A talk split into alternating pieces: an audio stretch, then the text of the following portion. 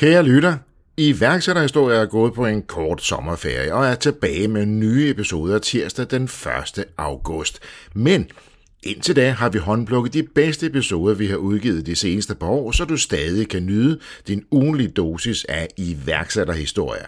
Og tilbage er der jo bare at sige, danske iværksættere kan bare noget. Rigtig god sommer til dig fra hele holdet bag iværksætterhistorier.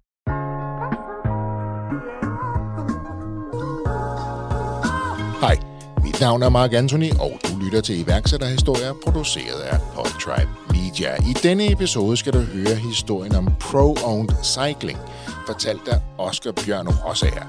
Kort fortalt er Pro-Owned Cycling en virksomhed, hvor du kan købe cykler, tøj og udstyr med historie. Og det hele startede med, at de professionelle cykelryttere grinte af dagens gæst, når han spurgte, om han måtte sælge deres brugte cykeltøj videre på en webshop. Men siden da er det gået stærkt. Rejsen har indtil videre budt på en række sjove anekdoter, som han kommer til at dele med dig i episoden. Blandt andet om den gang de to founders måtte sove halvanden måned på deres lager om vinteren.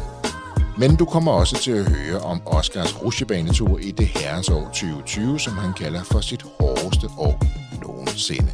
Og jeg vil da sige, der var der mange dage, hvor jeg var tæt på at knække, men det var også sådan... Ja, altså, jeg lærte også meget af mig selv på det tidspunkt. Jeg, jeg tror, jeg kan drive den ret langt ud, og hvis jeg bliver ved med at... Det, det jeg laver, hvis jeg bliver ved med at synes, det er sjovt, det er faktisk det, der kan holde min motivation oppe. Så øh, altså, man kan sige, det var et hårdt år for mig 2020, og jeg havde rigtig mange rejsedage, og jeg sad rigtig meget i isolation. Men, men det vækstede også bare forretningen helt vildt. Vi kommer også ind på de to founders stærke forhold til hinanden, og hvad de skal herfra med Pro-Owned Cycling. Ellers har jeg ikke så meget at sige, end danske iværksættere kan bare noget. Rigtig god fornøjelse. Oscar, ordet er dit. Pro Cycling er en e-commerce, hvor vi sælger det brugte og aflagte eller det overskudsvarende direkte fra de professionelle Tour de France-rytter og så ud til vores kunder i lidt over 80 forskellige lande. Og øh, det vi egentlig gør, det er, at vi opkøber det brugte eller ubrugte, som måske er, ikke er blevet brugt længere på grund af sponsorer osv., og, og så øh, opkøber vi det og sælger det via en webshop. Og det hele startede jo egentlig med brugt cykeltøj, men i dag er Pro-Owned Cycling jo meget, meget mere. Faktisk har I også skiftet navn, men det kommer vi også til at tale lidt mere om i løbet af udsendelsen, fordi det startede jo en gang med, at du tænkte tilbage i 2016, alt det der cykeltøj, som de kun kører i på uger. Hvad sker der med det? Ja, altså man kan sige, at dengang jeg gik i gymnasiet, der øh, var jeg selv cykelrytter på et øh, forholdsvis lavt plan. Og øh, det jeg egentlig opdagede, det var, at jeg fik ret meget tøj og forskellige ting sponsoreret. Og efter hver sæson, der hed 1. januar, så fik jeg en mail fra vores sportsdirektør, som skrev, øh, det her tøj og udstyr, det må ikke længere bruge længere, fordi vi skal vise de nye sponsorer frem. Og det synes jeg bare var mega ærgerligt, fordi der var simpelthen så mange gode varer her iblandt, som man ikke længere måtte bruge, fordi man fik nye sponsorer.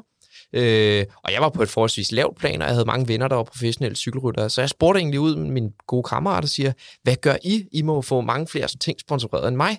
Og det siger, jamen det er lidt samme problem. Øh, nogen solgte lidt til venner og familie, men der var ligesom ikke rigtig nogen struktur på det. Øh, så jeg spurgte dem faktisk, øh, må jeg gerne købe jeres brugte cykeltøj efter sæsonen? Og der, og der grinte de sgu en del af mig og sagde, det gør du bare, min ven. Held og lykke med det. Øh, men det startede egentlig med, at øh, så lagde jeg alt det op på en Facebook-side, og øh, så gik der ikke meget mere end 24 timer. Så var alt det her cykeltøj, den her cykelrytter, brugte cykelrytter tøjpakke, solgt fra en af mine kammerater. Og så var det, jeg tænkte, okay, det er altså kun lige på en lokal Facebook-side i Danmark, det her. Monika. der er flere rundt omkring i verden, der, der synes, det kunne være spændende. Og øh, så 13. januar i 2016, så stiftede jeg ellers secondhandcyclingclothing.dk. Øh, fantastisk navn i øvrigt. Secondhandcyclingclothing.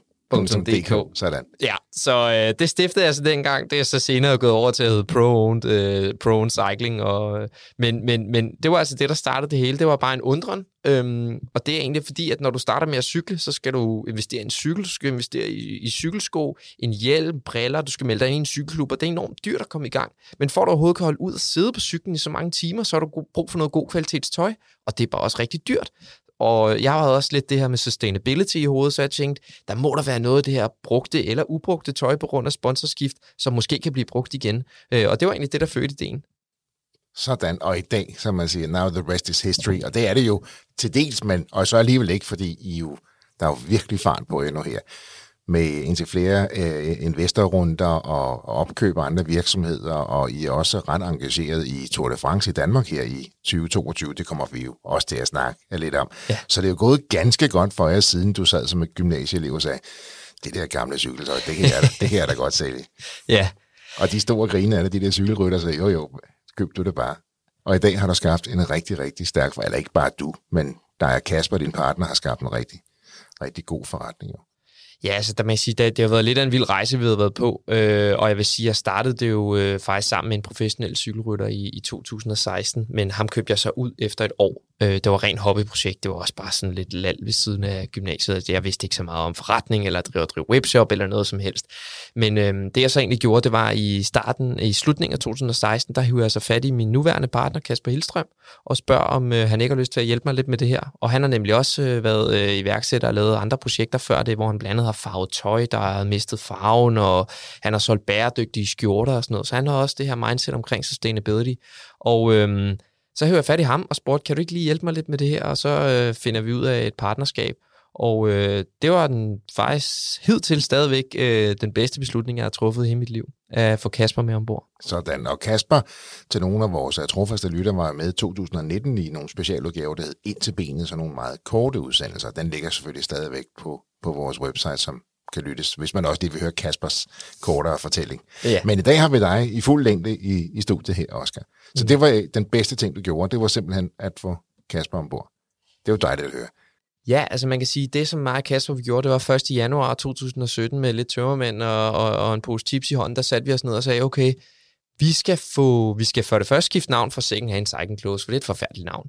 Så skifter vi navn til Pro Cycling. Vi laver en ny website, og så skal vi sørge for, at vores kunder de skal ikke tro, at vi bare er et lille mini-startup, som øh, selv går ned med pakkerne og selv står og... Altså, jeg havde lager under min seng dengang. Jeg havde sat sådan fire døre øh, på høj... Ikke på højkant, men min seng var en meter og 20 høj, for jeg havde sat sådan fire døre, og så havde jeg løftet min seng op i en, ja, en meter og 20, eller hvad det nu var, og så havde jeg ellers lageret under sengen dengang. Øh, men vi skulle ligesom prøve at fremlægge for alle de her kunder, der var rundt omkring, okay, vi er en professionel virksomhed, vi har kundeservice, og vi øh, gør det, som vi, vi gør tingene ordentligt. Vi sørger for at holde os øh, øh, på den gode side af, af, af kundeservice, og vi vil gerne sikre, at vores kunder får en oplevelse af, at det altså handler med en, en, anden, en, anden, stor virks, en anden stor cykelvirksomhed. Øh, og så sagde vi, det er lige meget, om vi har en ordre, eller om vi har 500 ordre om dagen. Vi skal bare sørge for, at det virker professionelt udefra. Og det var altså simpelthen det, der egentlig kickstartede det. Det var ligesom Kasper, der også kom til mig og sagde, prøv Oscar, den her idé, du har, du vil have lidt hjælp med, det kan blive kæmpestort. Og før det havde jeg faktisk ikke helt troet på, hvor stort det kunne blive. Men øh, sammen med Kasper, der, øh, der, der fandt vi altså en helt ny motivation sammen, og øh, så har vi ellers bare braget ud af lige siden. Så det her med at have lager under sin sæk, altså man behøver jo ikke starte med et kæmpestort robotstyret øh, lager øh, eller øh, warehouse som sådan. Det her det handler om at få tingene til at fungere og give folk det, de får, og så måske ovenkøbe lidt mere den her ekstra gode service. Ikke? Og det starter jo med tøj, og i dag er det jo så meget mere mm. end bare tøj. Det starter med, med brugt tøj, som I køber. Det er jo ikke noget, I får. Altså, I, I køber jo det her professionelle tøj og, og nu også udstyr. Mm. Og sætter det stand, eller hvad sker der så? Ja, så man kan sige, det vi egentlig gør, det er, det startede egentlig med, at vi bare opkøbte, lad os kalde en sort sæk for en cykelrytter alt det tøj, han havde brugt sidste sæson. Og så, så øh, sorterede vi det og tog billeder af det, og redigerede billeder og lavede lange produktbeskrivelser på dansk og engelsk, og så kunne det ellers være, at vi havde brugt halvanden to timer på et skoovertræk, som man trækker ud over sine cykelsko, når det måske er lidt koldt, og så solgte vi ellers det for 50 kroner. Så man, og vi havde måske købt det for 25. Så dengang var der måske ikke super god forretning i det, men vi skulle også lære en masse processer. Men ikke hvis man kigger på tiden. Hvis man Nej. glemte tiden, så var det jo fedt nok, ikke? Ja, helt sikkert. Og man kan også sige, at øh, når man er cykelentusiast, og Kasper og jeg har også begge to cyklet på rigtig højt plan, så... Øh, så, så er det bare fedt. Det der med, at øh, nogle af dem, du fik autografer fra, da du var lille, det var faktisk nogle af de danske rytter, hvor man hjemme og besøge og, og købe en sæk tøj af. Ikke? Men, øh, men ja, det startede med det brugte cykeltøj, og så kom der sådan lidt en naturlig overgang, hvor vi ligesom gik fra at købe det brugte cykeltøj fra cykelrytterne, så tænkte jeg, at holdene må stå med samme problemer.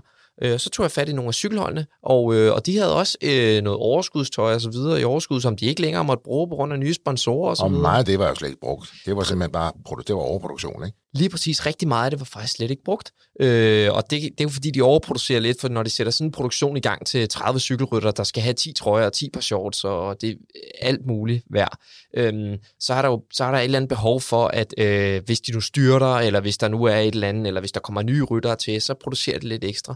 Øh, men, øh, men noget af det her overskudstøj, det fik vi altså muligheden for at købe, og så øh, var det lige pludselig ikke kun brugt cykeltøj, som vi solgte, men også det helt nye. Øh, bare en sæson gammel, men stadigvæk helt nyt cykeltøj. Og det vil sige, at man kan jo købe billigere det her lækre øh, professional outfit, som kommer direkte fra det helt store hold og kører rundt i det samme tøj, som, som de gør.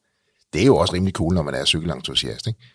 Ja, helt sikkert. Der er helt sikkert også noget klenodværdi i det, men min grundtanke har hele tiden været, øh, siden jeg startede, at det er rigtig vigtigt, at, øh, at det her med, at vi, vi gør cykelsporten lidt mere mangfoldig, og så kigger man også på, okay, hvad er det egentlig, der støtter cykelsporten? Og det er altså ikke alle de her, der kører rundt på Strandvejen i helt sort tøj, hvor du ikke ser nogen sponsorer på. Det er jo, at man fremviser sponsorerne. Så det her med, at vi faktisk kan forlænge sponsorværdien for de nuværende og tidligere sponsorer af cykelholdene, det er faktisk det, der også er med til at rigtig meget støtte cykelmiljøet, for det er en sport, der er meget skrøbelig, øh, særligt på grund af sponsorer. Øh, så derfor øh, at sætter vi selvfølgelig en ære i, at vi kan hjælpe cykelholdene med at forlænge deres sponsorværdi. Det er jo også interessant, for når man står køber sponsorretten en sæson, når du så ikke betaler for næste sæson, jamen så, så skal du simpelthen ikke på, på vejen længere med dit logo. Men, men det, det må man så godt, når man køber tøjet hjemme. Ja, på den måde hjælper I også sponsorerne og, og cykelverdenen, så at sige, på den her måde. Det er jo interessant. Så det her, det var 16, og Kasper kom på lidt senere, og øh, så begynder det at gå lidt stærkt. Altså, jeg ved, i, i 19, der er I allerede, der er I kunder i næsten 60 lande, ikke? Og, mm. og 30-35 procent af jeres forretning ligger i Danmark. Vi er så et stort cykelland, lille mm. land, stort cykelland. Men allerede på det tidspunkt har I, har I kunder i rigtig mange lande. Mm. Hvordan, hvordan går det så hurtigt fra gymnasie 16, en, en sort sæk, til lige pludselig at have en webshop og kunder i så mange lande? Jamen, altså man kan sige, øh, Kasper og jeg, vi, øh, det der egentlig var lidt sjovt, det var, at vi, øh, vi, vi havde ikke sindssygt meget markedsføringserfaring, og vi havde heller ikke ret mange penge i, i, i startupet, fordi, øh, så vi vidste ikke helt, hvordan vi skulle markedsføre, men det vi faktisk var rigtig gode til, og det vi gjorde en dyd ud af, som jeg også fortalte lidt tidligere, at vi lavede rigtig lange gode produktbeskrivelser, og det er bare ikke noget, du har set særligt tit i cykelverdenen før. Så de her lange gode produktbeskrivelser, vi lavede af produkterne, det gjorde faktisk, at vi begyndte at ranke over cykelholdenes egne webshops øh, på nogle af de produkter, som vi solgte, selvom det var tidligere sæson. Og der kan man sige, at fordi vi var så SEO-stærke, og det er lidt af et nicheprodukt, så gik vi lige pludselig fra at arbejde rigtig meget med vores produktbeskrivelser i 2017. Øh, så kan jeg huske omkring, ja, var det november måned, så fik vi vores første ordre i udlandet fra Italien, og øh, så gik der ikke mere end, jeg tror det var maj måned 2018, der havde vi allerede kunder i 40 lande, fordi altså, at de her algoritmer i Google begyndte at arbejde med vores produktbeskrivelser, og godt kunne se, at der var god traction, og folk var lang tid på siden og læste dem igennem og så videre. Ikke? Det vil sige, I indkøber brugt eller uddateret cykeltøj for ja. de professionelle hold ja. rundt omkring i Europa jo. Mm. Og nu får I kunder i 40, 45, 50 lande. Ja. Og det kan simpelthen betale sig for dem Altså, I får tøjet for holdene, og så sender I det ud i Europa. Det kan simpelthen betale sig for, både for kunderne og for jer og for holdene. Du siger jo selv en niche, men det er også ret, det er jo Blue Ocean det her, ikke? Og man tænker, ja. hvorfor gør forholdene ikke selv? Hvorfor donerer de det ikke bare? Og lige pludselig så ser du det her lille hul i markedet. Altså man kan sige generelt at cykelmarkedet faktisk øh, red ocean. Øh, det er, der er enormt høje entry barriers, øh, og det er noget, der er nogen, der tjener to kroner på et dæk, de sælger online. Altså det er sådan noget fuldstændig vanvittigt, hvor du bare skal have nogle varer for at kunne sælge det andet. Ikke? Men, men I tager fat i, I brugt eller uddateret tøj, indkøber det. Ja, og det, øh, det vi egentlig gør, det er at lidt fortælle samme historie, som jeg også lige fortalte til dig. Vi forlænger sponsorværdien for nuværende sponsorer. De kommer af, af med alt på én gang, og vi laver ligesom på en eller anden måde en slags service for dem. Mm. Øh, og så får de jo selvfølgelig også nogle penge i kassen, som de kan bruge til at få nye ryttere ind, eller købe noget andet, eller, eller hvad de nu har lyst til. Ikke? Øh, øh, så vi hjælper cykelholdene øh, på en måde med at holde fokus på det, de skal holde fokus på, og det er at vinde cykelløb, det er ikke at sælge deres gamle tøj. For det ser heller ikke godt ud for cykelholdene, hvis de ligger og slår op på Facebook og laver alt muligt med gamle sponsorer. Det vil de nye sponsorer selvfølgelig ikke have.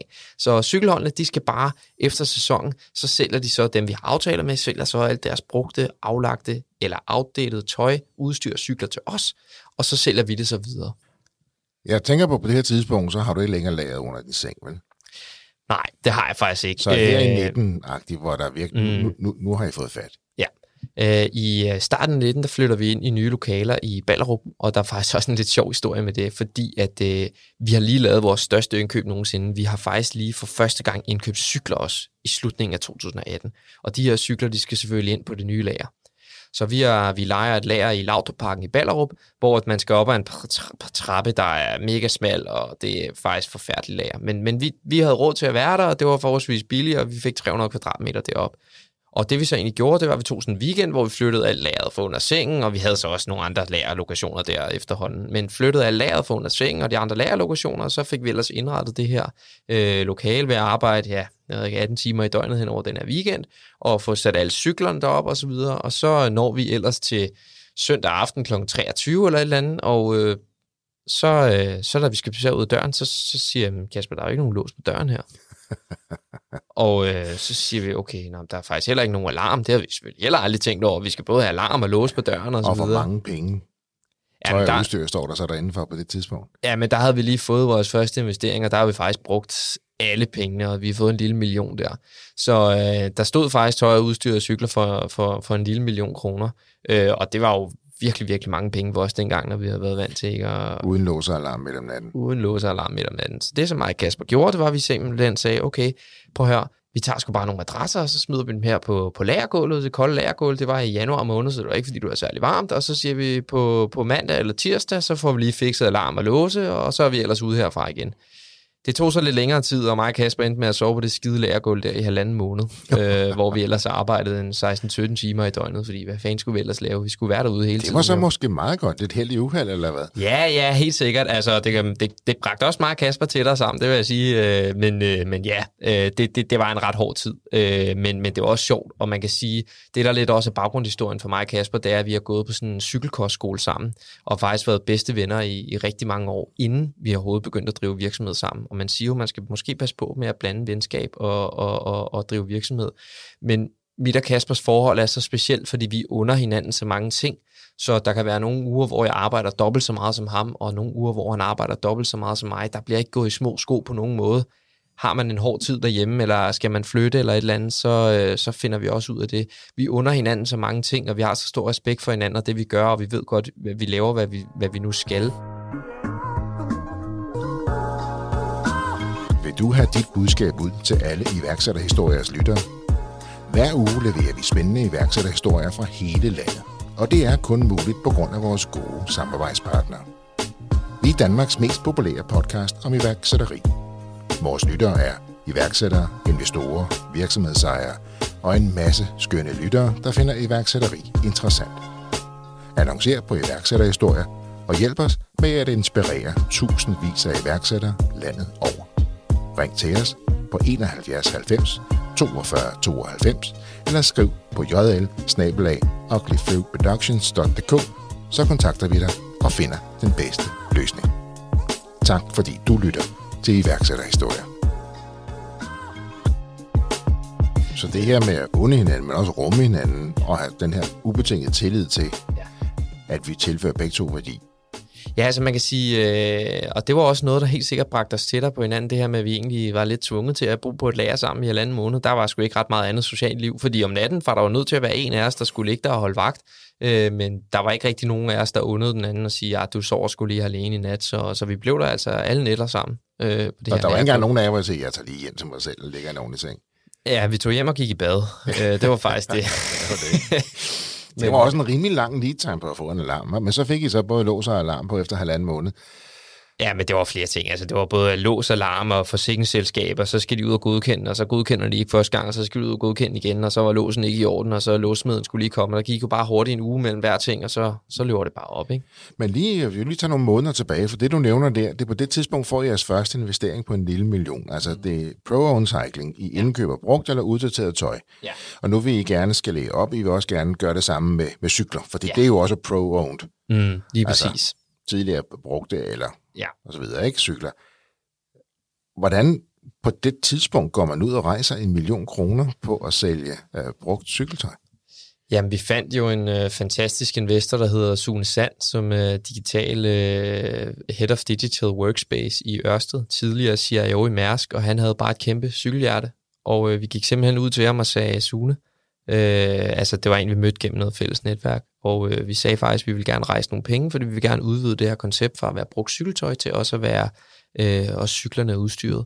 Og det kunne han godt se en idé i. Øh, så Sune er faktisk vores meget tidlige investor, øh, investerer allerede tilbage i 2018, men øh, den første, og på det tidspunkt næsten den eneste, der, der rigtig troede på os.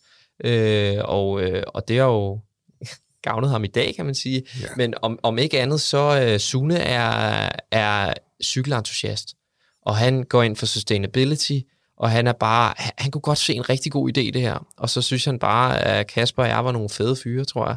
Øh, og øh, kunne godt se, at det var lidt sjovt, det der med at investere i et, et lille startup, som måske kunne drive det til noget stort. God, ung energi, tidligere cykelrytter, mm. sustainability, upcycling, recycling, alle de ting, som vi i 16 måske ikke talt, jo, vi har måske begyndt at tale lidt om det, men det var ikke blevet så hot som det er i dag, jo, seks år efter. Nej, det vil jeg sige, øh, det var jo ikke kun, altså du har jo lidt et svært marked, du går ind på, når du i 2016, da jeg stiftede virksomheden, der var det jo både min leverandør, der grinede af mig, og min, dem, du ved, venner og familie og så videre. Der var selvfølgelig nogle enkelte inden for cykelsporten, helt ind i branchen, de forstod godt ideen og konceptet, ikke? Men alle dem, jeg fortalte om rundt om, de sagde, du selv brugt cykeltøj, du er fuldstændig vanvittig, altså er du okay?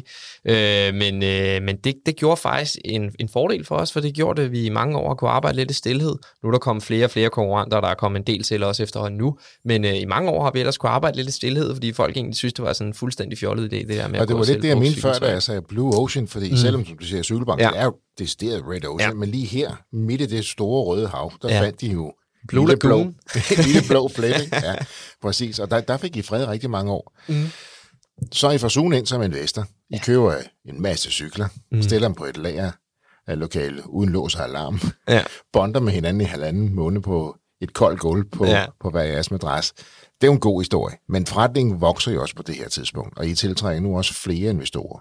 Ja, altså man kan sige, der, der går lidt før vi tiltrækker det næste investorer. Det her er jo i starten af 2019, hvor vi laver den her, hvor vi rykker ind i de her nye lokaler, og så får vi ellers bare drevet webshoppen op til et nyt niveau, der begynder at komme cykler, og folk kan godt se det i, okay, det kan godt være, at jeg ikke gider at købe deres brugte tøj, eller købe deres tøj, der, tøj, der er outdated og køre med sponsorer, fordi det er ikke alle, der har lyst til at køre med sponsortøj, om man så må sige, men det er virkelig, virkelig mange, der gerne vil køre på de samme cykler, som de bruger i Tour de France osv. Så, videre, ikke? Øh, så lige pludselig så taber vi jo ind i et helt andet kundesegment, som aldrig havde tænkt, at de vil købe noget fra os før.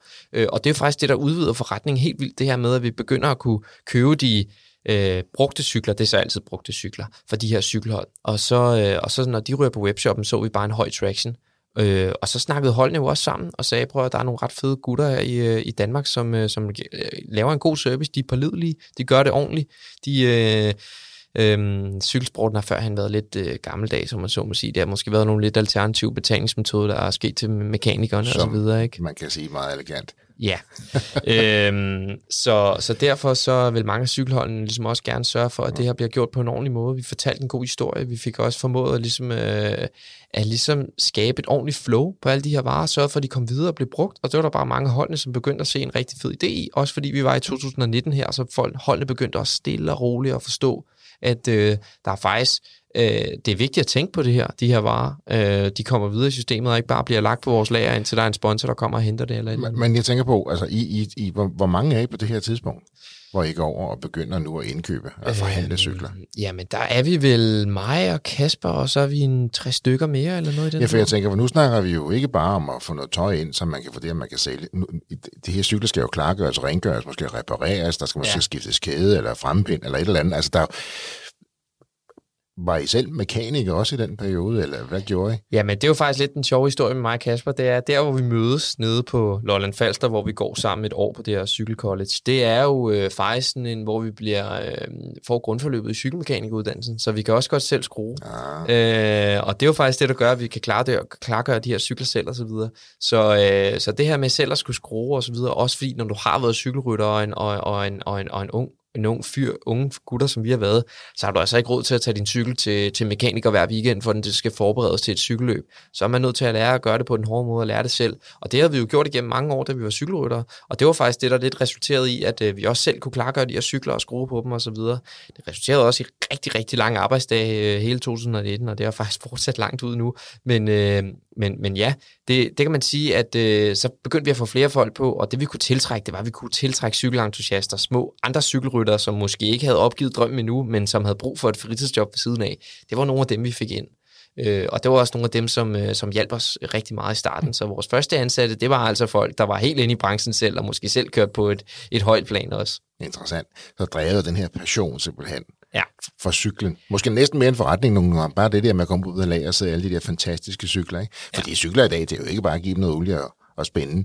Det, det, er jo, det er jo avanceret finmekanik efterhånden. Ikke? Ja, altså jeg vil sige, de mekanikere, vi har nu i vores fysiske butik og, og så videre, som vi også lige kan komme tilbage til, det er jo mekanikere, altså du skal jo faktisk også vide en del om IT, fordi der er jo langt de fleste cykler nu til dags, det er jo med elektronisk gear, og der er vatmåler i, og du skal faktisk vide ret meget omkring IT på forskellige forskellige måder, øh, og systemer for ligesom at sørge for, at de her cykler bliver klargjort. Så det er altså ikke bare at smøre en kæde eller skifte en lige. Der er ret mange ting, som man lige skal tænke over. Øh. Og det kan man jo se ikke så langt for, hvor jeg bor, øh, bor privat. Der åbner der en, en, en god gammeldags cykelsmed. Og han lignede også den her gode gamle cykelsmed. Han stod udenfor og fik en hjemme, hjemmerullet cigaret en gang imellem, og han kunne godt lige skifte en kæde og sådan nogle ting og sager.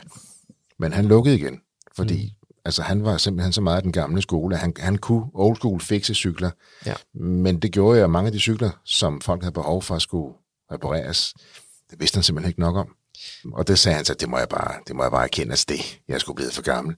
Mm. Så kan man sige, at skulle han have startet noget før og efteruddannelse, det er så en anden historie, men, men cykler i dag er jo, det er jo helt vildt, altså, hvad, det, hvad en cykel er i dag. Ikke? det er mega kompleks, og det er også, øh, jeg har simpelthen så stor øh, respekt for mine kollegaer og alle, alle dem på alle vores ansatte, som ved så meget om de her cykler, fordi det er virkelig kompleks, og det er virkelig øh, en videnskab at kunne skrue de her cykler og klargøre dem. Men jeg tænker på, hvordan, hvordan udvikler man sin organisation? Et, I skal følge med den her viden. Lige pludselig, så, så, så, I laver, du siger 5x for, mm. for, for, Omsætning. Fra 19 til 20, sagde du? Øh, fra, fra 18, 18 til 19. 19. Altså fem gange omsætning. Hvordan, hvordan får man ens organisation til at følge med? Hvordan udvikler man sin organisation hurtigt nok, tiltrækker folk? Fordi det er, altså en, det er jo en voldsom stigning i omsætning. Jo. Helt sikkert. Øh, og det er jo også det, som øh, altså man kan sige rent faktisk øh, var det ikke, fordi vi ansatte så mange flere i, det var først i, da vi begynder at komme over i 2020, at vi begynder rigtig at ansætte flere mennesker, og få endnu mere cyk, passionerede cykel, cykelryttere ind, øh, som også gerne vil arbejde for os. Og der kan man sige, at der var også der, hvor vi ansætter vores første rigtige mekaniker, øh, så vi ikke skulle bruge vores tid på det, meget, Kasper. Der begynder vi også at få flere og flere aftaler med de her cykelhold, og, øh, og så 2020, Øh, altså hvis man tager bare og scroller lidt frem øh, efter 2019 her, så 2020 øh, startede jo super godt ud for os. Vi havde fået købt godt ind i slutningen af 2019 og starten af 2020, og, og, og vi føler ellers, at nu er vi skulle klar til at indtage verden og, og vækste endnu mere. Det går jo helt fantastisk godt. Ja. Ikke? Og I får flere folk ind, og kunder i, ja, jeg gud ved, hvor mange lande. Ja. Og så kommer 20. Nu begynder du også at rejse rigtig meget. Endnu mere. Ja, altså man kan sige, både i, jeg tror i 18 havde jeg måske 40-50 rejsedage, øh, i 19, nej undskyld, i 19 havde jeg 40-50 rejsedage, i, i 20 har jeg så en masse rejsedage i, i starten af 20, altså omkring, ja, det er januar måned og februar, øh, og jeg rejser rigtig meget ned til vores leverandører og samarbejdspartnere, og vi har bare en super god relation, og det er vigtigt for mig at komme ned og inspicere udstyret lidt og snakke om de her aftaler osv. Og, øh, og så sker der egentlig det, at øh, ja, omkring 10. marts 2020, der rejser jeg til Norditalien. Øh, der var noget med noget corona dernede. Jeg havde set, at der var 300 smittede ud af et eller andet 50 millioner, eller hvor mange dernede. Så jeg tænkte, det er ikke noget problem for mig. Der har vi hørt lidt om det fra Kina, det var kommet lidt til Italien. Nå, nå. Ja, jeg, jeg tænkte bare, okay, øh, hvad kan vi gøre? Altså, jeg er jo nødt til at tage ned til de her forretningsforbindelser, fordi vores forretning var fuldstændig afhængig af, at vi fik de her varer hjem. Så jeg tænkte, jeg smutter derned til Norditalien, og øh, jeg landede der den 10. og så den 11. var jeg så ude og spise om aftenen og kommer tilbage til mit hotelværelse af en eller anden uforklarlig årsag. Jeg har glemt min telefon øhm, og kommer bare tilbage til 17-18 ubesvaret opkald og en hav sms, og jeg tænker, hvad fanden foregår der? Det var så den dag, Mette Frederiksen var gået på tv og lukket landet ned og sagt, øh, dem der er i Norditalien, skal simpelthen komme hjem nu. Ja, der har alt imens, at du siddet i Italien og lyttet en god skålpasta. Ja, fuldstændig. Har ja. drukket en, en shot limoncello, eller hvad man nu ja. gør. Ikke? øhm, men det, der så faktisk sker, det er, at øh, jeg tænker, okay, jeg har faktisk møder her i marts, april, maj og juni hernede. Øh, jeg ved godt, at jeg ikke kommer til at komme herned øh, forløbe, så jeg samlet ligesom alle de her møder på de næste 10 dage hernede. Øh, og så tænkte jeg, ja, så kan jeg jo altid tage hjem efter det. Jeg skal alligevel hjem i noget karantæne, så det er jo fint nok. Og så får jeg så samlet alle de her møder ned i Norditalien, og det der så egentlig sker, det er, at jeg skal til at hjem, så bliver min fly aflyst. Fordi der er vi altså i slutningen af marts, og, øh, og min fly bliver ved med at blive aflyst. Og, øh, og jeg tænker, hvordan fanden kommer jeg hjem øh, og jeg tjekkede tog, og jeg snakkede der med Kasper, om han tilbød faktisk at komme ned og hente mig, fordi grænserne var stadig åbne for at køre bil. Ikke? Ja. Men det jeg så gjorde, som også var en lidt dyr løsning for at komme hjem, det var sgu, at øh, jeg tog min legebil, og så kørte jeg den til Schweiz. Og det er altså dyrt at, at aflevere en legebil i et andet land. Og så tog jeg et fly til Paris, og så tog jeg et fly hjem fra Paris. Og så sad jeg ellers i karantæne. Og, øhm, og det der egentlig var, det var, at det der var lidt sådan det store humle, det der gjorde det svært for mig, det var, at folk var jo decideret bange for at ses med mig, ikke kun to uger efter, når jeg havde siddet i karantæne, men op til halvanden måned efter, var det ikke noget med, at du var i Norditalien og sådan noget, ikke? Det var jo stadig lidt nyt, det her med corona så og så videre. næsten, at du havde pest, eller var blevet spedalsk sådan behandlet? Ja, det var, det var sgu lidt skørt. Ja. Øhm, men, øh, vi fik altså de her varer hjem, og alt, alle de her møder, som jeg lavede i, i, i marts måned i, i 2020, det var altså noget af det, der benefittede, som også gjorde, at vi vækstede helt vildt i 2020 igen, fordi alle de her varer ville vi ikke kunne have fået, hvis jeg ikke havde taget de her møder. Det var hvis du havde skyndt dig hjem. Ja, hvis jeg havde skyndt mig hjem, så havde vi slet ikke kunne vækste forretningen på samme måde i 2020, som vi gjorde. Good call, så måske var det meget godt, du lejede den bil og kørte til Schweiz. Ja, præcis. Øhm, men, men det er jo det, altså det er også det, hvor man, hvor man kan kigge lidt tilbage i sådan en retrospekt, hvor mange der synes, du er idiot at blive dernede og så videre, men, men så tænker man også, ja, på en eller anden måde, ja selvfølgelig, men vi er afhængige af at få de her varer. Vi er afhængige af at kunne sælge de her cykler og sælge de her varer for at kunne komme videre med forretningen. Hvad havde det betydet for jeres forretning, hvis du ikke havde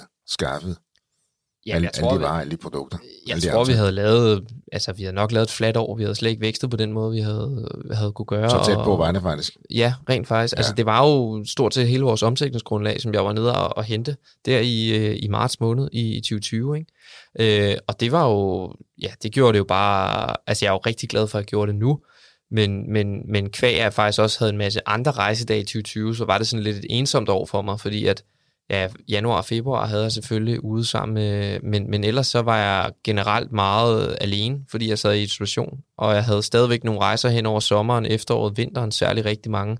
Øh, og hver gang jeg kom hjem fra en rejse, så sad jeg i isolation. Ja, 2020 var et, var et hårdt år for dig, altså mentalt, ikke også? Ja, meget hårdt. Ja. ja det vil jeg sige. Det, er, det har nok været det, blandt de hårdeste år for mig, sådan rent mentalt. Og det her, det er jo mens, altså fra 16 af, som vi snakker om, ja. ikke? altså gymnasietiden, og mm. tøj under sengen til fem gange omsætning til nu at forhandle dyr, øh, dyre cykler. Ja. Altså nu har I virkelig fået traction, I har fået en stor virksomhed op at køre, I har fået ansatte, og så, så kommer der den der mentale hammer, lige ja. pludselig rammer der. Og jeg vil da sige, der var der mange dage, hvor jeg var tæt på at knække, men det var også sådan, ja, altså, jeg lærte også meget af mig selv på det tidspunkt. Jeg, jeg tror, jeg kan drive den ret langt ud, og hvis jeg bliver ved med at, det, det jeg laver, hvis jeg bliver ved med at synes, det er sjovt, det er faktisk det, der holdt min motivation oppe. Så øh, altså, man kan sige, det var et hårdt år for mig 2020, og jeg havde rigtig mange rejsedage, og jeg sad rigtig meget i isolation. Men, men det vækstede også bare forretningen helt vildt. Hvad, hvad var det, der fik, fik dig til at fortsætte? Altså at, at genfinde troen? For det, du sagde også, inden vi startede udsendelsen, det, det var virkelig hårdt mentalt. Ikke? Altså, du var hårdt ramt, du var i isolation, du var alene, du skulle stadig finde ud af, hvordan du kunne rejse, trods alt nogle gange mm. i løbet af året, ikke? Ja. for så at komme i isolation igen. Altså man kan sige, jeg, jeg havde jo Kasper, øh, som du ved, altid er verdens bedste støtte for mig, og vi havde nogle gode kollegaer og så videre, ikke? og man kan sige, det team, som mig og Kasper har, og den sådan, ja, tilgang, vi har til hinanden, det er bare så specielt. Jeg føler ikke, det er måske en kliché, men jeg, jeg kan ikke rigtig sammenligne det med noget andet. Mm. Uh, han er bare verdens bedste kammerat og partner og støtte for mig, og det var også det, der gjorde, at jeg kom igennem det, fordi ja, han lavede også lidt joke med det en gang, men, men han kom sgu også og besøgte mig og, og sagde hej, og så en maske og et par handsker på, og, og, en, og en håndsprit, han gik rundt med. Men altså... Du bliver meget rørt nu, kan jeg se. Ja, det gør jeg. Det, jeg bliver altid rørt, når jeg taler om Mille og Kaspers forhold, fordi det er, øh, det er meget specielt. Det er sgu. Øh, det, det, jeg har svært ved at sætte ord på øh, det forhold, vi har. Ja. ja. Det er jo fantastisk, at I som venner går sammen. Går ja. imod det, man siger, pas nu på med venner. Ikke? I går sammen, arbejder op ad bakke, starter med brugt cykeltøj, skaber en forretning. Det er jo fantastisk at se den kollega, den partner, den ven, som du har i Kasper her. Og man kan sige, at det der er med mit og Kaspers forhold, er også, at vi lidt har stået på mål sammen for næsten alle de ting, vi har lavet. Altså, det er jo også begge to folk har sagt, at er helt væk at sælge brugt cykeltøj, og det kommer aldrig til at lykkes, og så landede vi investeringer, og vi landede aftaler med banker, og vi har ligesom haft den her succes, hvor vi har haft så, der har været så mange ting, hvor vi har tænkt, fuck, hvordan kommer vi over det her? Men fordi vi har haft hinanden, så har det bare været, ja, det er det, er det der har gjort den her rejse fantastisk for mig. Jeg vil aldrig nogensinde have været, hvor jeg er i dag, hvis ikke det har været for Kasper. Mm. I har I jo lykkes med det, som jeg siger er så vigtigt. I lykkes at stå skulder ved skulder, og ikke ansigt til ansigt. Ja. Fordi når, når tingene går imod en, og tingene bliver svære, så selv, selv venner, selv partner, de har en tendens til at stå ansigt til ansigt. Præcis. Der lyder det som om, det lykkes jer at blive ved med at stå skulder ved skulder. Ja, øh, og det har vi egentlig altid gjort. Øh, men, men jeg tror også, det er, fordi vi har også kørt cykelløb sammen på hold sammen. Øh, og der sidder du altså i kampens hede og skal træffe en hurtig beslutning, når du ligger og kører 60 km i timen ned ad et bjerg, øh, og skal træffe, om skal til venstre eller højre, eller Kasper skulle køre øh, mig frem i feltet, eller hvad det er, så skal du stole 120 procent på, at Kasper han ikke kører ind i en kantsten, eller alt andet gør, som jeg styrter. Og jeg tror, det er lidt den mentalitet, vi har taget fra cykelsporten og rykket over i forretningsverdenen. Det her med at dyrke elitesport er jo en fantastisk ting, fordi du lærer noget disciplin. Du lærer at øh, opretholde, øh, altså du lærer noget disciplin, du lærer at styre din tid, og du lærer på en helt anden måde, i hvert fald jeg har oplevet før, det her med, at du lægger en struktur for din hverdag. Øhm, og, og, og så stole på hinanden. Du er nødt til at stole på dine holdkammerater. Og mig og Kasper, vi har været holdkammerater i cykelsport, og vi har været holdkammerater, nu er vi businesspartnere og bedste kammerater. Ikke? Og det er jo det, som egentlig gør, at, at man er så godt et team. Og, og når den her enighed, og har det den samme vision og den samme målsætning, kan man sige. Ikke? Eller i hvert fald finde ud af at få det. Ja, præcis. Fordi der sker jo meget mere mere end det. Fordi historien er jo slet ikke slut. Nej. Uh, nu begynder markedet, det der, den der lille blå plet i det mm. røde, i det røde hav, den bliver mindre og mindre, som du selv nævner, der kommer flere og flere på, som tænker, det der, det er meget godt, det vil vi også. Uh, og selvom vi startede før de andre, så kan man jo tit godt mærke, at det begynder at stramme, når andre får den samme gode idé. Men I skal lære op, I får flere investorer på. Ja. Uh, der er flere business angels, I tiltrækker, som investerer i jer. Ja, altså man kan sige, øh, der hopper vi så lidt frem igen. Vi bliver ved med at fortsætte med at have et godt år i 2020, og så øh, 2021 fortsætter vi også udviklingen og laver faktisk nogle af de største aftaler, vi har lavet førhen, øh, end førhen, hvor vi får købt mange flere cykler og bliver endnu tættere med de her cykelhold og så videre. Og så øh, i sommer 2021, så får vi for tre business angels mere med. Og øh, to af dem er så gået ind i bestyrelsen også. Øh, og det er ja, Ole Kring, som også har solgt en, en virksomhed og lavet et exit på en halv milliard. Øh, og øh, så er det vores øh, anden bestyrelsesmedlem, øh, Thomas, som er advokat inde i Goisen Federspil. Og det vi egentlig gjorde, da vi fik den her investering, der sagde vi, okay, Kasper og jeg, vi har drevet derud, og vi har fyret den derud af i, i fem år nu. Nu skal vi altså sætte noget, vi skal bygge et nyt fundament. Og det er faktisk det, vi har arbejdet på siden sommeren 2021. Vi har været nødt til at bygge et helt nyt fundament af virksomheden. Vi har selvfølgelig fortsat vores vækst. Øh, ikke lige så voldsomt som de andre år, for det når også en eller anden hockeystavsgrænse på en eller anden måde, hvor du er nødt til at den bliver fladet lidt ud. Ikke? Øhm, men, men, øh, men det vi egentlig gjorde, når vi fik de her nye investorer ind, det var, at vi kunne lave nogle bedre aftaler med vores bank. Men om ikke andet, så sagde vi også, nu skal vi have styr på fundamentet af virksomheden. Så alle vores kontrakter med de her cykelhold og så videre bliver lavet af Thomas Feders bil. Øh, vi får ligesom alt fundamentet bag ved virksomheden, lavet datarummene ordentligt, kigget på vores data, samlet op på det hele på en helt anden måde. Og det er faktisk det, der udvikler sig og springer sig ud til, at vi laver et navneskift også, som ikke er officielt offentliggjort på vores webshops endnu, men vi har startet ud i det små. Øh, og vi skifter faktisk til at hedde Psycom. Og det gør vi, fordi at vi ser, at hver gang at vi sender en person, øh, der kommer en person, og vil gerne købe en cykel online, eller hvad det nu har været, så er vi nødt til at sende ham ud af shoppen, om så må sige igen, uden sko og hjelm og alt muligt, for det er nødt til at købe et andet sted, øh, fordi vi kun har de her pro-owned varer. Så vi begynder i løbet af 2021 virkelig at udvide med varer direkte fra grossister, men der oplever vi også, at der er sådan en lille øh, mur, om man så må sige, fordi folk de tror, at alt på vores hjemmeside er brugt, eller aflagt, eller outdated på en eller anden måde. Øhm, og det er der, hvor ideen Sycom springer sig ud af. Altså det er altså simpelthen, vi siger, okay, nu laver vi en hjemmeside, der hedder sycom.cc, som øh, også stadigvæk er under development og launcher forhåbentlig i løbet af juni-juli måned, øh, hvor vi ligesom samler pro-owned varerne, de varer, vi har fra grossister, og så også nogle af de specielle fan-merchandise-varer. Øhm, og man kan sige, øh, vi udvider også konceptet, fordi at i sommeren 2021, der opkøber vi også en belgisk virksomhed. Øh, vi ser lidt, at, øh, at ude til cykelløbene, der er, der er der altså sådan en lille belgisk shop, som vi har mødt nogle gange øh, med en, en kvinde, der hedder Mia. Og, øh, og hun ringer faktisk til mig i, det var faktisk slutningen af 20, vi startede den forhandling, om så man siger. Hun ringer til mig og siger, at jeg, hun var ren offline. Kun ude til hver cykelløb, hvor hun havde en pop-up shop, og så solgte hun ellers teamtrøjer. Øh, så ren offline. Og så siger hun så i slutningen af 20, jeg, Oscar, vi har haft lidt korrespondence frem og tilbage omkring lager, og vi har opkøbt noget af hende og så videre. Øh, så siger hun, øh, har du ikke lyst til at købe hele mit 2020-lager, fordi at, ja, jeg har ikke set nogen penge i år, på grund af, at jeg har ikke kunne være til nogen cykelløb på grund af corona. Og så siger jeg så til hende, at jeg har faktisk ikke lyst til at købe det lager, vi vil gerne købe hele virksomheden. Det starter så den her forhandling, og den her snak starter så i, i december 2020, og så ender det så ud med, lige inden at vi får de nye investorer ind, at vi så faktisk opkøber den her belgiske datterselskab. Og det sikrer så, at vi øh, nu til 140 cykelløb om året har en fysisk pop-up shop, hvor vi står med teamwear, fan merchandise osv. Ja, fordi hvad er det lige for en forretning, I køber, den der lille belgiske forretning? Hvad er det, den hedder? Fordi der er jo ret mange cykelentusiaster, der godt kender den jo. Jamen, den hedder Pro Cycling Shop, og har man været til et cykelløb rundt omkring i verden, har man været til Tour de France, Paris-Roubaix eller Liège-Bastogne-Liège, så har man måske set den her lyshårede kvinde, i, øh, som har stået og solgt det her team merchandise. Men, men, men hvordan er det lykkedes hende at være ren offline, kan man sige, kun være med på cykelløb og have en lille belgisk shop, som har fået slæverne ind til, hos alle de her store øh, cykelløb, og nu, nu er det jer. Jamen ja, så vidt jeg husker, så startede hun med, at der var en af de her store cykelbosser, der sagde til hende, hey, har du ikke lyst til at sælge noget af det her øh, cykeltøj for os til Tour de France med et lille telt og en pop-up shop? Og det gjorde hun så for 20 år siden eller et eller andet, og så har det udviklet sig, og hun begyndte at få flere hold, og pludselig så, så, så havde hun lige pludselig alle teamsene, som gerne ville have, hun solgt nogle ting for dem, og så videre ud til de her cykelløb. Det er så ikke de brugte varer, nej, nej. men nye varer. Ikke? Ja.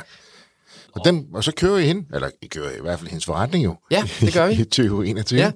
Øh, der kører vi den, og øh, det er jo så også med et henblik på den her SciCom-strategi, som øh, vi gerne vil lægge, hvor vi ligesom siger, okay, vi tager ligesom helt, vi har fået rigtig god succes online, nu tager vi ligesom hele vores maskine og lægger ned over hendes forretning, så alle de kunder, som kommer og køber offline ved hende, direkte cykelløbende, de, dem skal vi selvfølgelig have ind i vores fold, så det vil sige, at hele det struktur, den setup, som hun har nede hos hende, det skal vi sørge for at blive lidt mere omnichannel, frem for kun at være offline. Så det var ligesom en strategi om, at vi siger, okay, det er faktisk også en rigtig god måde for os at markedsføre os, fordi så ser de hende til cykelløbende, og så hvis de vil have, hvis de nu kun køber trøjen af hende der, og de gerne vil have bukserne, så kan de hoppe ind på webshoppen og købe bukserne der.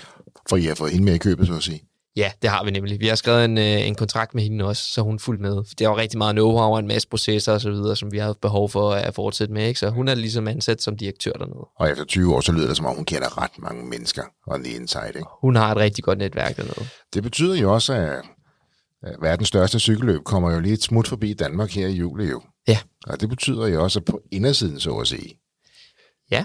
i det inner circle, der kommer I til at stå. Ja, øh, det gør vi, og øh, det er faktisk sådan, at øh, vi har pop-up shops i start af Målby af Tour de France, og det har vi faktisk hele Tour de France. Vi har skrevet en, øh, en længere kontrakt med dem også, sådan så at vi i de mange år frem, der har vi de her pop-up shop-koncept, både i start og i Målby, øh, af alle Tour de France-etapper, os i København, hvor vi faktisk er de eneste, der må stå og sælge det her team merchandise og fanware osv. Og, og der vil jeg sige, der øh, kan jeg også øh, sige en stor tak til vores advokat Thomas, fordi de der franskmænd, de har været rigtig hårde at forhandle med, og de er svære, og det her med jura og lange kontrakter osv., det er ikke det, man måske gør sig allermest i, når man er øh, ung iværksætter og, og bare vil gerne brage ud af. Øh, så der har det været fedt at have øh, vores bestyrelsesmedlem Thomas, advokaten, øh, som ligesom læser tingene igennem og virkelig bare gør et super godt stykke arbejde. Og alligevel, selvom vi presser igen, så er det lykkedes at lave en god aftale Præcis. med dem og beholde alt det, som fulgte med. Fuldstændig. Øh, og faktisk også en lavet, en lavet, vi har sat meget struktur på den forretning også. Den har været lidt unstructured på nogle punkter, så vi har ligesom også sagt, at vi tager vores danske maskine og kører ned over den. Men skal lige forstå en ting. Ja. Du går i gymnasiet. I Ja. er på cykelkostskole, der er Kasper. Du går Ja. på gymnasiet. Du tænker, det der brugte cykeltøj, som andre har svedt i, det kan jeg da godt sælge. Til i dag, at stå som den eneste, der må sælge merchandise ved Tour de France og 139 andre cykelløb rundt omkring i verden. Altså, vi snakker seks år, Oscar. Mm. Hvordan i alverden kan man holde kadence, kan man holde tempo, kan man holde fokus, kan man holde motivation? Hvordan kan man holde til det fysisk, følelsesmæssigt, mentalt? Jamen, øh, jeg tror, øh, at der er sådan to ting, der spiller rigtig, rigtig meget ind. Og det er passion og tålmodighed.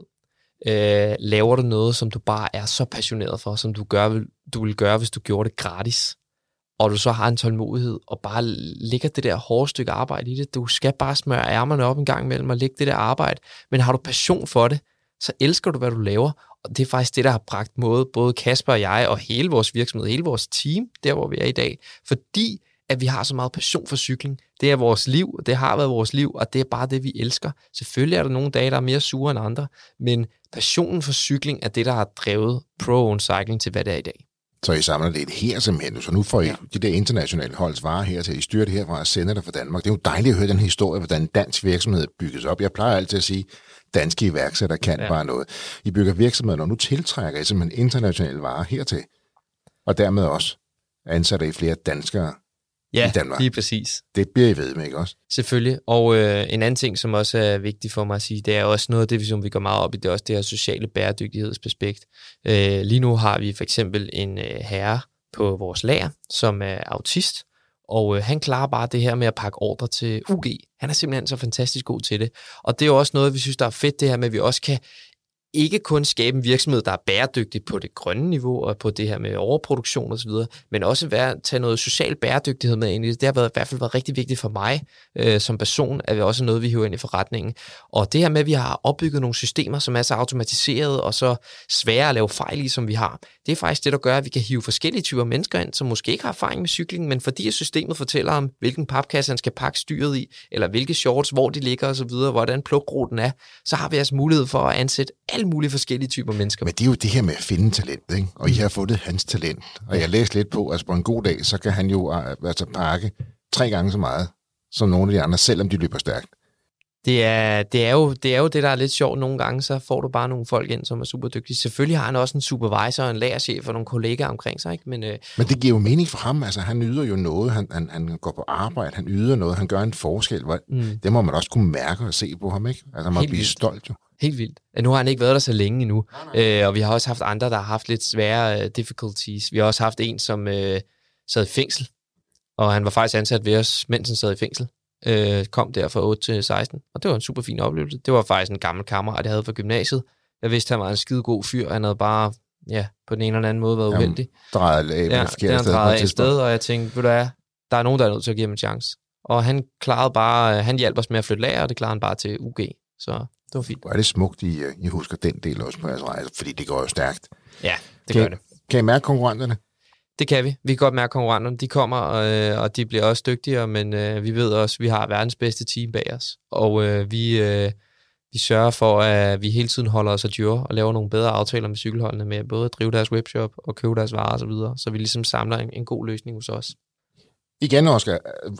Gymnasie, lag under sengen, gamle svedet cykeltøj, overdriver lidt til at stå her og have de her forhandlerskaber, til at have de her aftaler. Mm. Altså, hvor, men man lige om det igen. Hvor gammel er du, Kasper? Øh, 25-26. Okay. Hvordan, hvordan, hvordan tror man så meget på sig selv? Hvordan etablerer man så professionel bestyrelse og trækker Thomas Advokat og investor Sune og flere investorer har I også fået på, som vi ikke har dækket mm. her. I står overfor ja. at tiltrække endnu flere. Ja. Hvordan gør man det? For jeg tænker, det er jo ikke særlig meget, øh, det, altså udover gymnasiet, så har I vel ikke rigtig haft tid til at uddanne jer videre?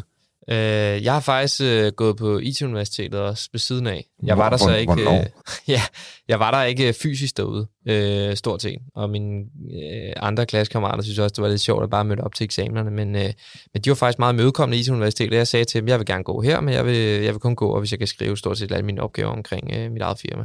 Og det endte så også i, at jeg fik øh, topkarakterer gennem hele øh, universitetet. Øhm, men men, men, øh, men ja, altså Kasper er jo autodidakt og øh, mega dygtig. Han er, altså jeg tror, det er den bedste skole, han har taget. Den, den, tror jeg, den kan du slet ikke læse dig til. Det er en mega kliché at sige det, men, øh, men, men det, det, han har lært, og det vi har lært på vores rejse, det, det er helt unikt. Øh, men ja, jeg tog IT-universitetet ved siden af, det var en ret travl tid for mig. Øh, det der med at arbejde 70 timer om ugen, og så stadigvæk til universitetet, men, men det gik. Men skal vi så ikke også bare sige det til alle de lytter, vi har derude? Uddannelse er godt. Ja men ingen uddannelse behøver ikke være skidt. Præcis. Det er det der med at finde ideen. Jeg tror, og sælge øh, energien, ikke? Jeg tror, for lige at gå tilbage til dit spørgsmål, øh, det er faktisk det der med at blive ved med at tro på det, arbejde hårdt, og så bare gøre tingene ordentligt. Lad være med at springe over, hvor gader laves. Fordi springer du over, hvor gader laves på et eller andet, laver du en, tænker du, ej, jeg skriver lige en kortere produkttekst på det her produkt, så har du bare, og så siger du, så får det hurtigt online på shoppen, så kan det hurtigt blive solgt. Og så kan det godt være, at de første 10 kunder, de, de køber det med det samme. Men de næste 50, hvor der er højere beslutningsproces, og det tager længere tid for dem at træffe en beslutning, de kommer ikke til at købe det på grund af en dårlig beskrivelse. Så gør nu tingene ordentligt. Det er det, der fører en frem. Mm. Gør nu tingene ordentligt. Sådan, ordentlighed. Det kan ja. jeg godt lide. Nogle kommende nyheder fra jer? Altså Ja, altså man kan sige, øh, den eneste sådan lidt kommende nyhed, det er lige nu, der øh, sidder jeg også lidt frem og tilbage og bruger, bruger mange timer øh, sammen med vores advokater og forskellige også, fordi vi faktisk sidder lidt midt i en fundingrunde og rejser penge. Øh, vi, øh, vi vil gerne øh, udvide, få endnu mere fart på og have muligheden for at udvide vores lager, når vi introducerer det her nye SciComm.cc-projekt. Øh, SciComm.cc, hvor vi skal have et altså en kæmpe umbrella af forskellige brands inde, og det er dyrt at opkøbe varelager, øh, så derfor så vil vi gerne øh, rejse nogle flere penge for at udvikle og skalere forretningen endnu mere. Men der er Gasmeier stadig det meste af forretningen? Øh, ja, det gør vi. Ja, okay. Vi har stadigvæk øh, langt øh, majority. Så I tiltrækker investorer, I ekspanderer, det er stadig lykkes at sidde på majoriteten ja. af, af ejendelen? Ja, det har det faktisk. Og selv efter den her runde vil vi stadigvæk øh, eje majoriteten af virksomheden. Fantastisk historie. Hørende af, Oscar, det kunne vi snakke meget øh, mere om, men jeg ved, du, du skal også videre. Der er jo lige for sidste ting, der skal på plads inden uh, Tour de France, uh, fordi I skal jo ikke bare stå i Danmark, I skal jo med hele vejen rundt. Det bliver uh, rigtig spændende at følge Nu har vi en ting mere, vi kan holde øje med på skærmen og se, om vi kan spotte jer uh, rundt omkring, uh, når vi skal sidde kline til skærmen her i, uh, i, i juli måned. Oscar, det har været en stor fornøjelse at høre om dig, din og Kaspers historie, om uh, Pro-Owned Cycling, om uh, Pro Cycling Shop, om Cycom og alle de andre nyheder, du har bidraget med. Tusind tak, fordi du var med. Tusind tak, Mark. Det var historien om Pro-Owned Cycling fortalt af Oscar Bjørn Rosager. Og kære lytter, vi har en lille gave til dig nede i beskrivelsen til denne episode. For står du over for at skulle pitche til løverne i den kommende sæson af Løvens Hule, eller bare til andre investorer, så kan du helt gratis hente Nikolaj Høgkilde fra Skatteguidens bedste råd og dusen don'ts til kommende deltagere samt hvilke spørgsmål du bør have et virkelig godt svar på. Der er mange guldkorn at hente, og Nikolaj gik jo som bekendt fra programmet med en investering fra Jesper Buk på 1,5 million kroner. Hvis du også har en iværksætterhistorie, som du brænder for at fortælle, så hop ind på vores hjemmeside og udfyld vores formular, og så er det nok dig, vi tager fat i. Ellers er ikke så meget at sige end, danske iværksættere kan bare noget. Tusind tak, fordi du lyttede med. Kan du nu have en rigtig god og entreprenant dag, til vi lyttes ved igen.